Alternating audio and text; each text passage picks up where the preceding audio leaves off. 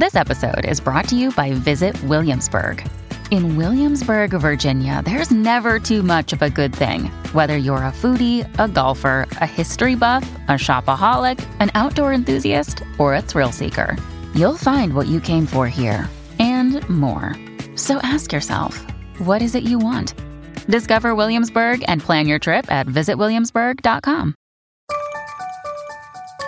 Hi, my name is Ty James, and to me, family is people that you can depend on, people that love you, people that you love and hate sometimes. Not literally hate, but you know, we don't choose our family, so they typically have your bloodline and at times there are some people that you consider family that don't necessarily have your bloodline. So I, I want to go back to it being just loving, caring, and people that you can depend on.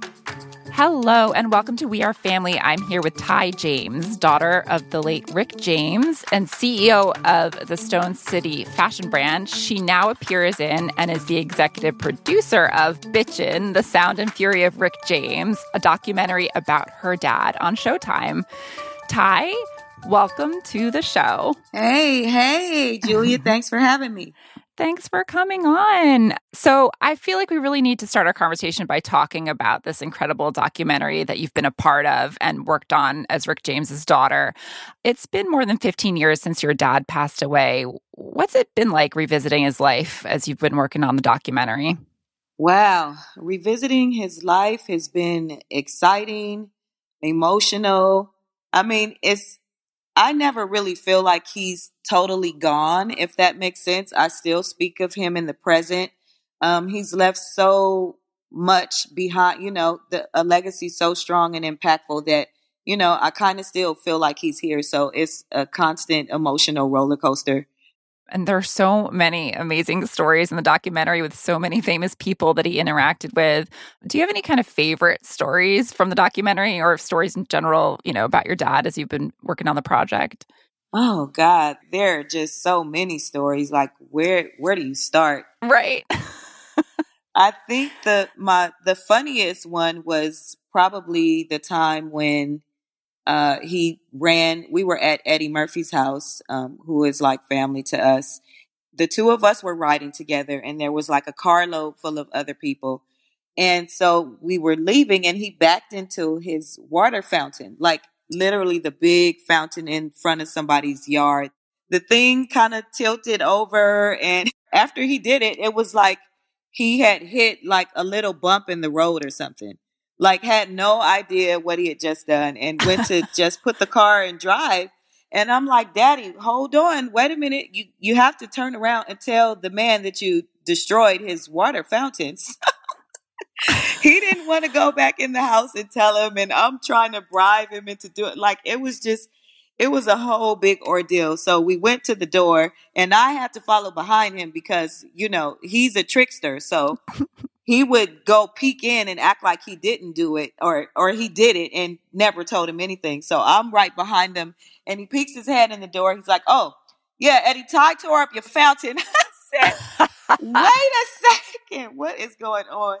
So you know, oh, it's God. just like always little bits and pieces of his life that I mean, I can't. I just think about every day. You know, there's not a day that goes by that I don't think about his antics and everybody knows how much of a jokester, you know, my dad is. And just another quick funny one is that he always loved to take people's food. Like if you're eating it, if you have a half a hamburger in your hand and you're eating it, he's going to take it out your hand and just like, oh, this must be for me. So if, if you're eating a candy bar, you know, the rest is his. Don't come in his path. So oh yeah, just God. just funny stuff all the time, like all the time. Oh my goodness, that must have just been so nutty growing up with him as your dad, and it must have just felt like it, you know, obviously your dad is in the spotlight all the time. It's the Rick James show all the time growing up. As as a kid, did it feel like, hey, what about me? Can't I eat the rest of my burger? right, exactly. It's like he's so known for music, but I think that's why him and Eddie had such a wonderful relationship because he was a natural comedian. Now, so you're the oldest of your dad's kids, and he said a really sweet quote that I read, which is so beautiful. He said, When our angel girl Ty was born, I was over the moon. I danced with joy. Just such sweet words. But you didn't actually meet him until you were 13, or really get to know him until you were 13. Can you talk a little bit about why that was? It was different because he was absent. You know, it was it was pretty emotional, I would say at times because, you know, as a child, you long for that male figure, that that dominant figure. You know, my mom did the best job she could um, raising my brother and I because we have the same mom and dad. Um, he's two years younger than me, so I oftentimes think that he probably needed him more than I did because when we met at 13, it just was a natural love there. The the fondness that a girl I say has for her father just kicked in naturally like it's what I had been missing. I didn't think about the past or how he wasn't there. I just immediately started from where we were and I had, you know, this forgiving heart and it was just in a, a natural bond. Yeah. Yeah, it was it was easy. It was pretty easy. Do you remember what was the exact moment that you first met him when you were 13? Oh, certainly. Um, my brother and I were getting off the plane in Buffalo mm-hmm. New York, and uh, we were accompanied by a stewardess because you know children couldn't fly alone at that time. And you know, you see this big image of a man, and it was it was more than just a man walking towards you. You felt the whole the bigness of Rick James. He told us that he actually went up to some other kids because he, he wasn't sure who we were because wow of course, he didn't really know how we looked until, you know, mm. of course, we finally and um, met in face to face, and it was just, it was overwhelming. It really was. It was the longest um, embrace. It was the longest hug you can even imagine, and instantly the bond was created. That's great. And so, did he seek you out? How did how did you come to be reunited at that moment? So, my brother, who's like I said, two years younger than me, he was actually going around the school telling everybody who his dad was. We lived in Inglewood, California, which is a not so pleasant part of Los Angeles. And so I would be upset with him like, Ricky, stop telling everybody this. Like it's it's embarrassing, you know, that we don't have the fancy cars and you know the nice clothes the the new stuff that everybody else has. And you know our dad's a millionaire and we don't even know him you know? Like i was hmm. just always trying to like drill that in his head. Like stop it stop it stop it. So he wind up telling one of his friends who actually did security for my dad so the little boy went and told his dad you know there's this kid around school going around saying that his dad's Rick James. And so from that, the man told my dad, and my dad was like, Well, what school is this? Because it probably is. Ah. Wow. So the next couple of days, there was um, a PI knocking on our door and saying, Is this where Ty and Ricky live? That is pretty much where it started. And within a week, we were uh, whisked off to Buffalo, New York. Wow. And so you were old enough at 13 to be aware of the fact that you, like you said, you had a millionaire superstar um, for a dad, but you you were living, you know, with your mom as a single parent. Very modestly. very modestly, right. Do you remember having any kind of like resentment about that? Or or were you just kind of like, that's how it is? Do you remember what, how you felt about it? There was some resentment, of course, because it was more of a, a question like, gosh, he doesn't want you know, his children. Like it was that feeling of not being wanted. Mm. And so, as far as resentment is concerned, I think that my brother picked that up because he's somewhat of a mama's boy, so to say, and mm-hmm. I'm the mm-hmm. daddy's girl. So it it all went away when we met because I still had this feeling of a man should be responsible for being the breadwinner, should be the one to go out, bring home the bacon. Like a man sometimes has to be absent from the home, you know what mm-hmm. I mean, to pursue dreams and goals and and make it happen. That happens with musicians all the time. So I think early on, I still had a really good understanding of that. And my brother um, had the resentment because they struggle with their relationship at times. Mm. And so, because he'd hired a private investigator to find you once he'd heard the rumors that you existed at that school, does that did that make you think that he'd been trying to find you for a while, or it's been something where he he knew you were there and and and hadn't been able to reach you? I think it's probably a combination of the two because mm-hmm. um, him and my mom early on, like right after the both of us were born, decided to go separate ways because she went and sought a more spiritual background.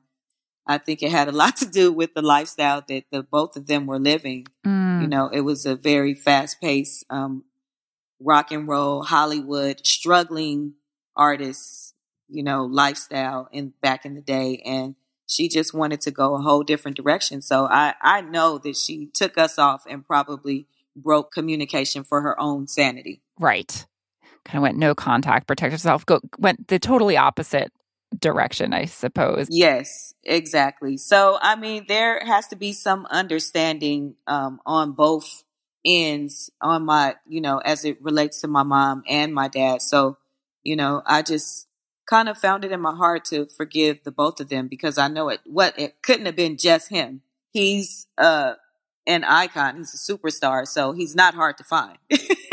Right. I would have yeah. been knocking on that door with my two kids, like, look. Hello. Get it together. and so, what was your relationship like after you were reunited? So, he was in Buffalo. Did you spend a lot of time in Buffalo? Did he come back to Los Angeles? What was sort of next for you? Oh, well, at that point, it was it was an instant connection. I instantly moved to Buffalo. My brother went back to LA my whole life changed. Um, I was really impacted with just the culture around me in New York, and I and I love the diversity. You know, the music, uh, the atmosphere. It was just a different beat than Los Angeles, and I chose to stay there. Obviously, you know, when people think of your dad, they think of this incredible showman and musician, as as we've said, and but they also think about his wild behavior. Um, what was that like growing up with a dad like that? How do you think now as an adult looking back at that and how how did you experience it as a child? Well, it definitely became second nature, I would say, to see people partying and, and music all the time and you know, just this it's always a constant like on the go party lifestyle. Occasional naked girls here and there. right just, you know, normal. I totally feel like it was a different time.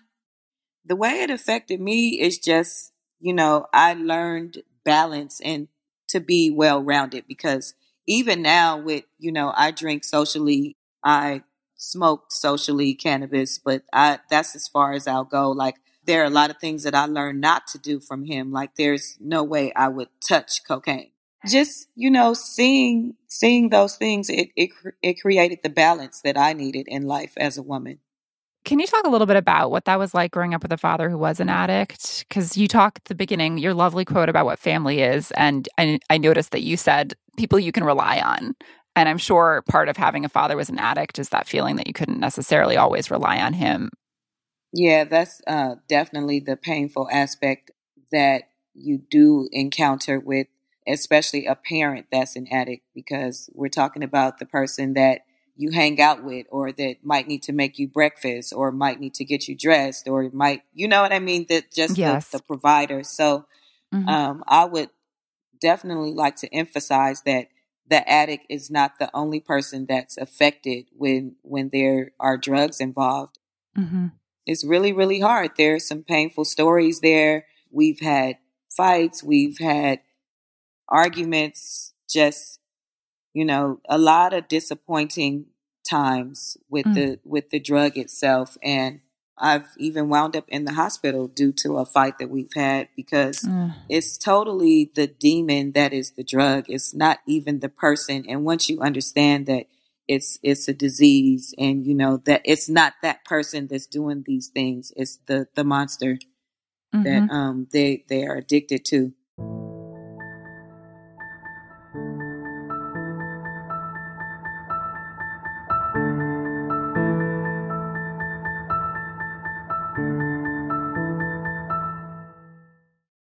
Another day is here, and you're ready for it. What to wear? Check.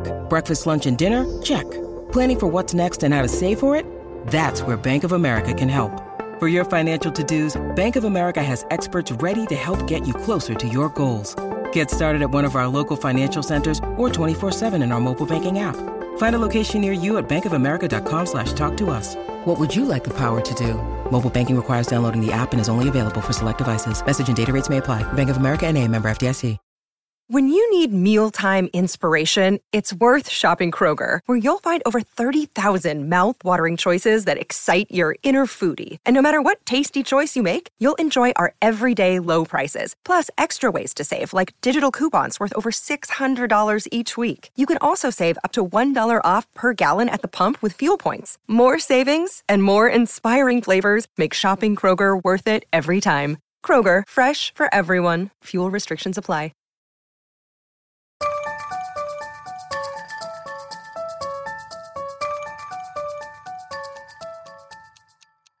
Do you have any kind of advice for anyone who's seeking to reunite with a parent the way you did?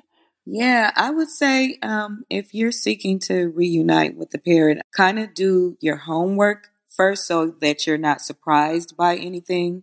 See if see you know what you can gather as far as background and what's been taking place.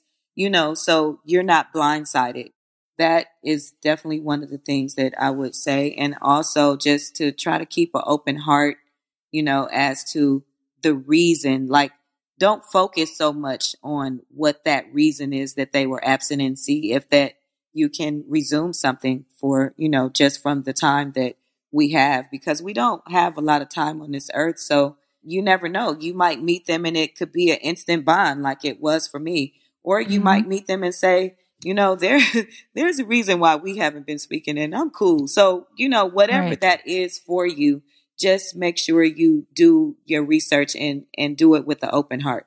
Have you done any ancestry.com or any of the 23andme or are you are you curious cuz I'm whether or not there are any other siblings out there? No, thinking about Rick James and, you know, his reputation. Well, the good thing about him being who he is is that if there was, they would have definitely came forth. like when when my dad passed away, like I was dreading. I said, okay, they about to start coming out the woodworks, y'all. Let's get you know, let's prepare for this. So that didn't happen, and we just were so excited because as much of a you know party animal, rock and roll star that my dad is, he still is very very smart and calculated with his decisions and obviously not that much of a super freak because still only had three children.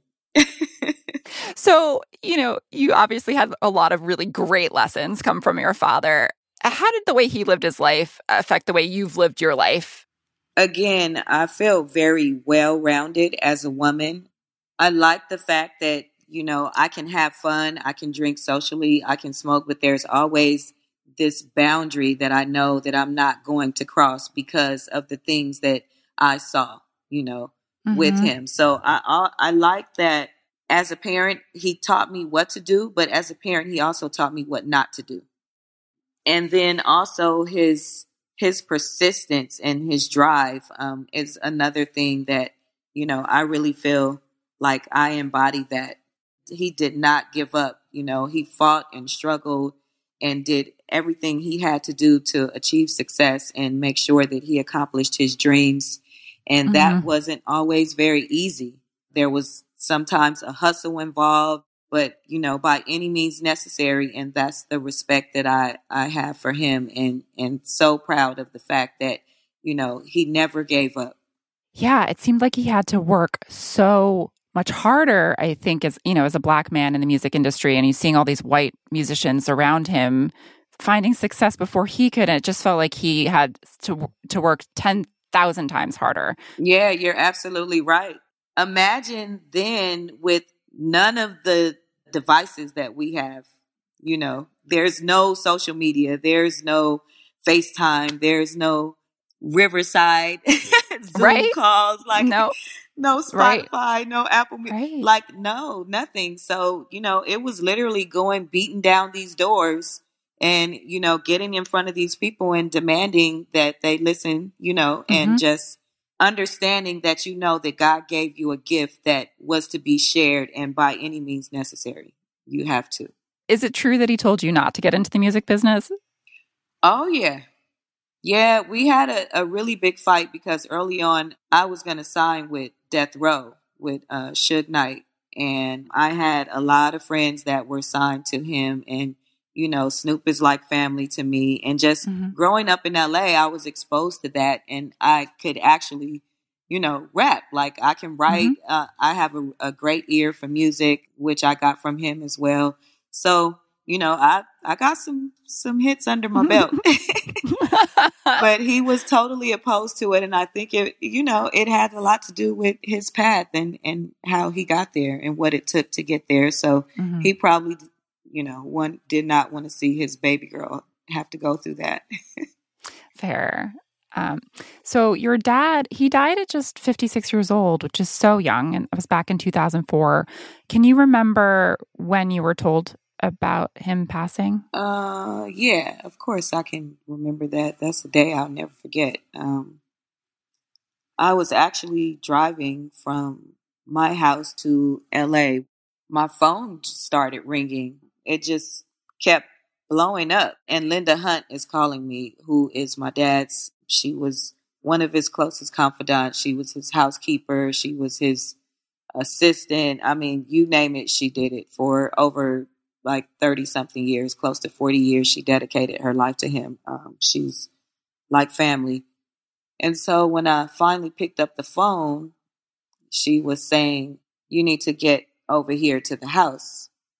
And as soon as she said it, I just, my stomach dropped because I kind of knew, you know, what was going on. And I just had, I had a bad feeling. And so she was like, you know, we, we can't talk about it on the phone, but you just, you need to come now. And I was devastated. She told me when I got to the door, my dad had a few bouts with health, but it still was, you know, unexpected. He was still in the room when I got there, and I just recall laying, you know, in the bed with him for like an hour before anybody ever came. So that was definitely one of the most difficult times I've had to face in in life. Uh, period. When I think about you know his age and everything that he's given and his contribution to the world, not just our culture but every culture, I feel like it was a long time. I feel like he he he was here a long time. When you look at other artists, you know they're they're gone way too soon in their 20s and 30s you Mhm. know of overdose or just unknown causes but i mean he's a rock star Hmm. you know my dad's a rock star so Mhm. every day going on stage performing and giving all your energy and people drawing from your soul that takes a lot out of you Mhm. it takes a lot out of you. So, with that being said, you know, I always am so happy and I feel I was blessed to have that long with him. Yes. I mean, just such a, he's such an amazing career. Now, you have two daughters yourself, Charisma and Jasmine. Yeah. Uh-huh. Did they did they get to meet him? What was their relationship like? Oh my Yeah. God. Yeah, they they love their grandfather. Like and he loved them. Jasmine is older, so she spent a lot more time with him. But just the biggest heart. Like people see him as this outrageous rock star, musician, superstar. And to see him at home as a loving father, as a loving grandfather, with the biggest heart, his close friends and family definitely know that, you know, he would give the shirt off of his back. And, they miss him. We all miss him a lot. Do you feel like there are any specific values or traditions or anything that you you've passed on to your daughters that your dad gave you?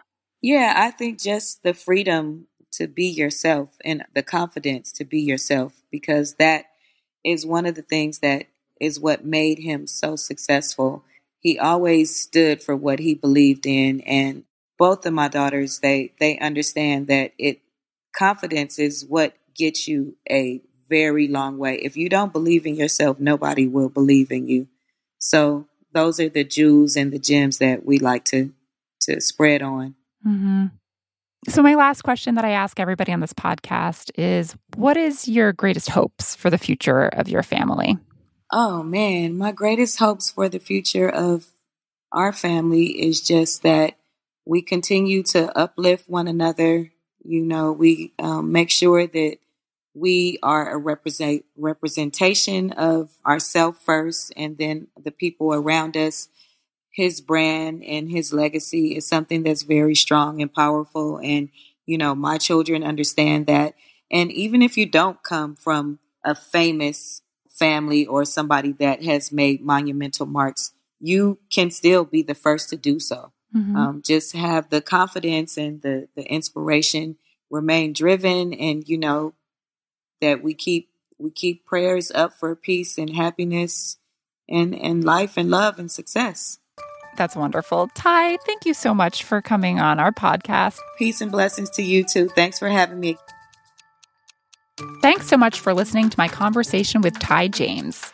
Next time, you'll hear from the singer, dancer, actor, and brand new dad of twins, Lance Bass, as he prepares for his first ever holiday season as a family of four with husband Michael Turchin. Be sure to follow We Are Family on Apple Podcasts, Spotify, or wherever you listen so you don't miss an episode. And we'd love your feedback. If you could rate this podcast and leave us a review, we'd really appreciate it. You can also find us online at parents.com slash We Are Family Podcast. We Are Family is presented by me, Julia Dennison, and produced by Sam Walker. Editing is by Vincent Cacchione, and thanks also to the rest of our production team at Pod People Rachel King, Matt Sav, and Danielle Roth. We'll see you back here next week for more We Are Family.